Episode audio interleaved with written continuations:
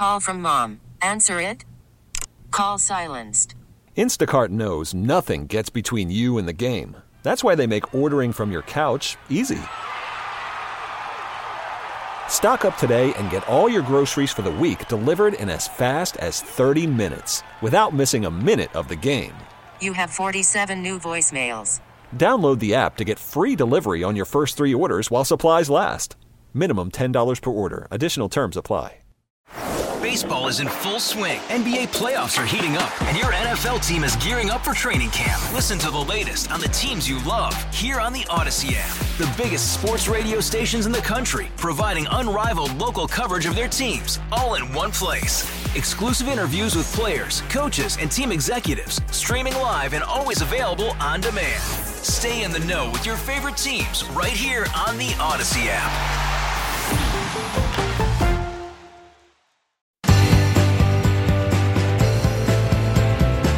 On the Morning News Roundup, a space heater, an open door, and 19 stories filled with smoke, bringing so many deaths and so many questions. Voting rights expand here in New York City.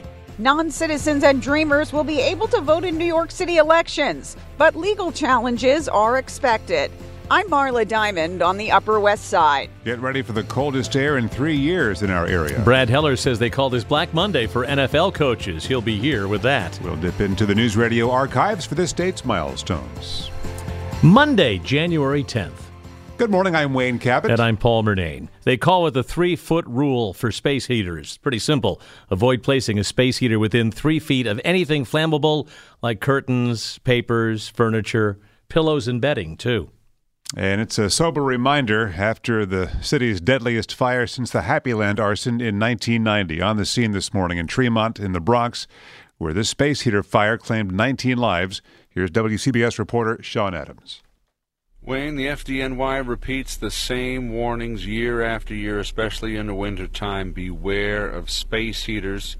And also, whenever we have a fire like this in a large apartment building complex, when you flee a burning apartment, close the door.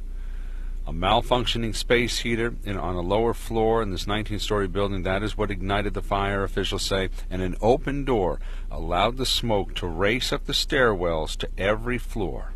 There was no way out. 19 people dead, nine of them children, 63 injured, half of them with life threatening injuries.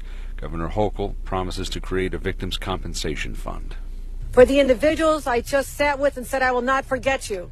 There'll be money to help them find new housing, for burial costs, for whatever they need, we'll take care of them because that's what we do here in the state of New York. Senator Schumer will seek federal assistance, housing, and tax relief, and maybe most important in this instance, immigration assistance so families can be united because many of these families have come from overseas and need to be here.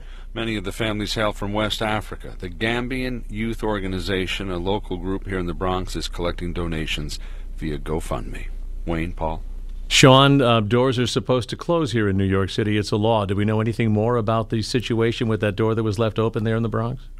That's part of the investigation. The fire marshals are looking into that.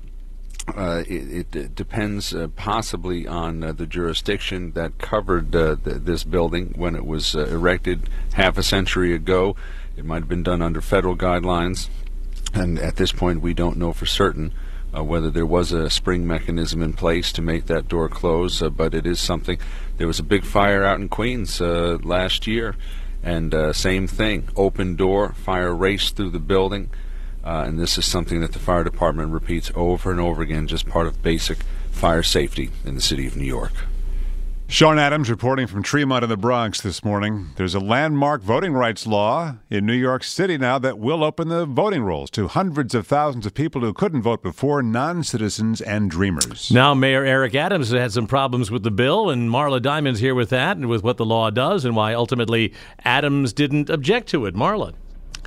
Yeah, the law took effect at midnight, uh, Paul. For the first time, more than 800,000 non citizens and dreamers will be able to cast ballots in municipal elections as early as next year.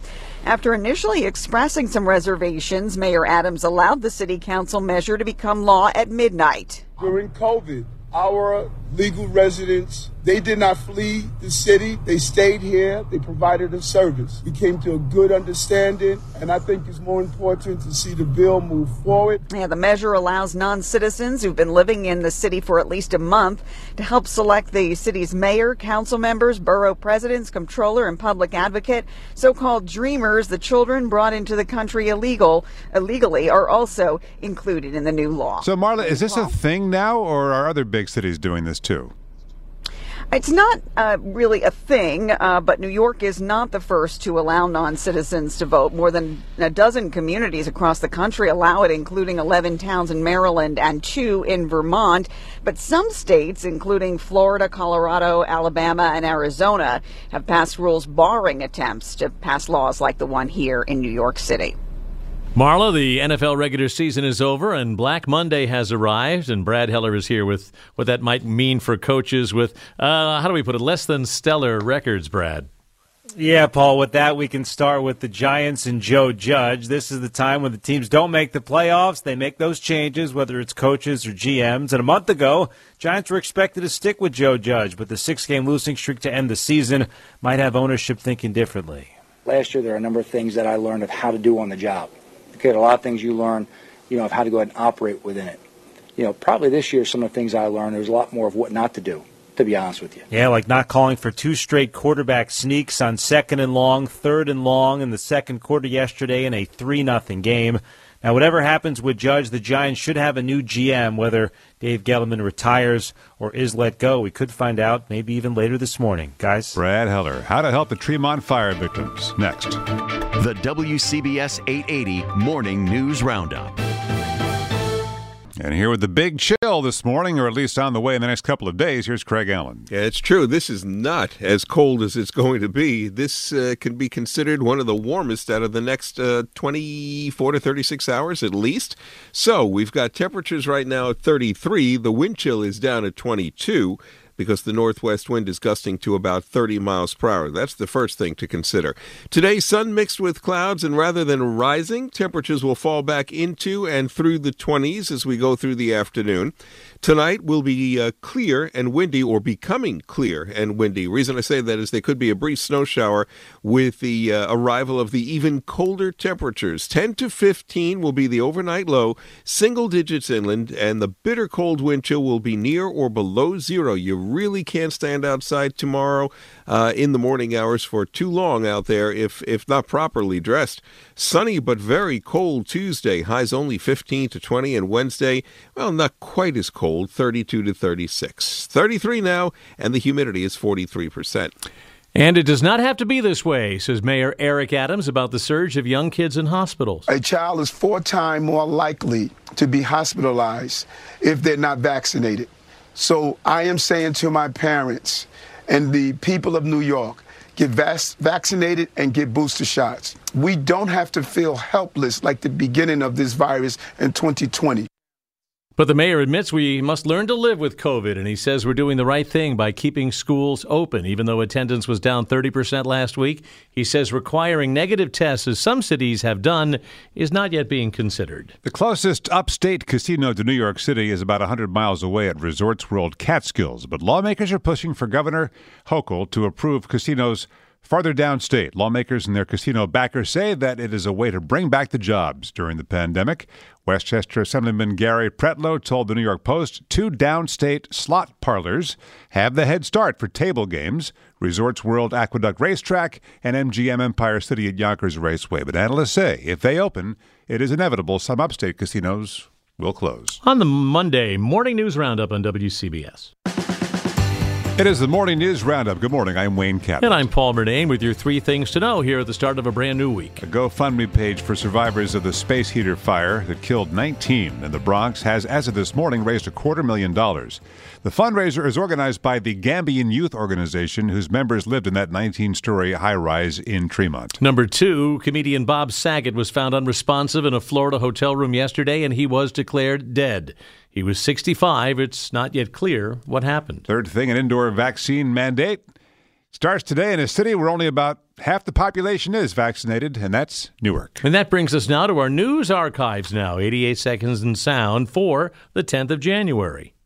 We think this is a post holiday bounce. Our holiday get togethers, said Dr. Scott Gottlieb on Face the Nation, fueled a spike of 3 to 4,000 COVID deaths a day in January of 2021. But the bottom line is that we need a better system for detecting these things so we can have an adequate public health response. And we still hadn't heard of Delta, which would come in May, or Omicron a half year after that.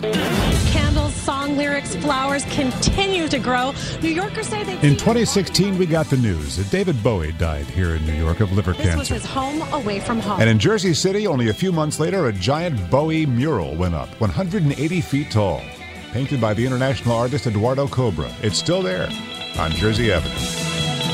Mr. Soprano?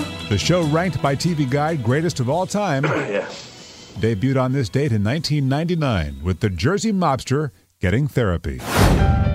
40 workers on Staten Island were crushed to death on this date in 1973 when a huge liquefied natural gas tank exploded about a mile south of the Goethals Bridge. It's the land NASCAR bought for a track that never got built. People in Rossville still remember Staten Island's worst industrial disaster.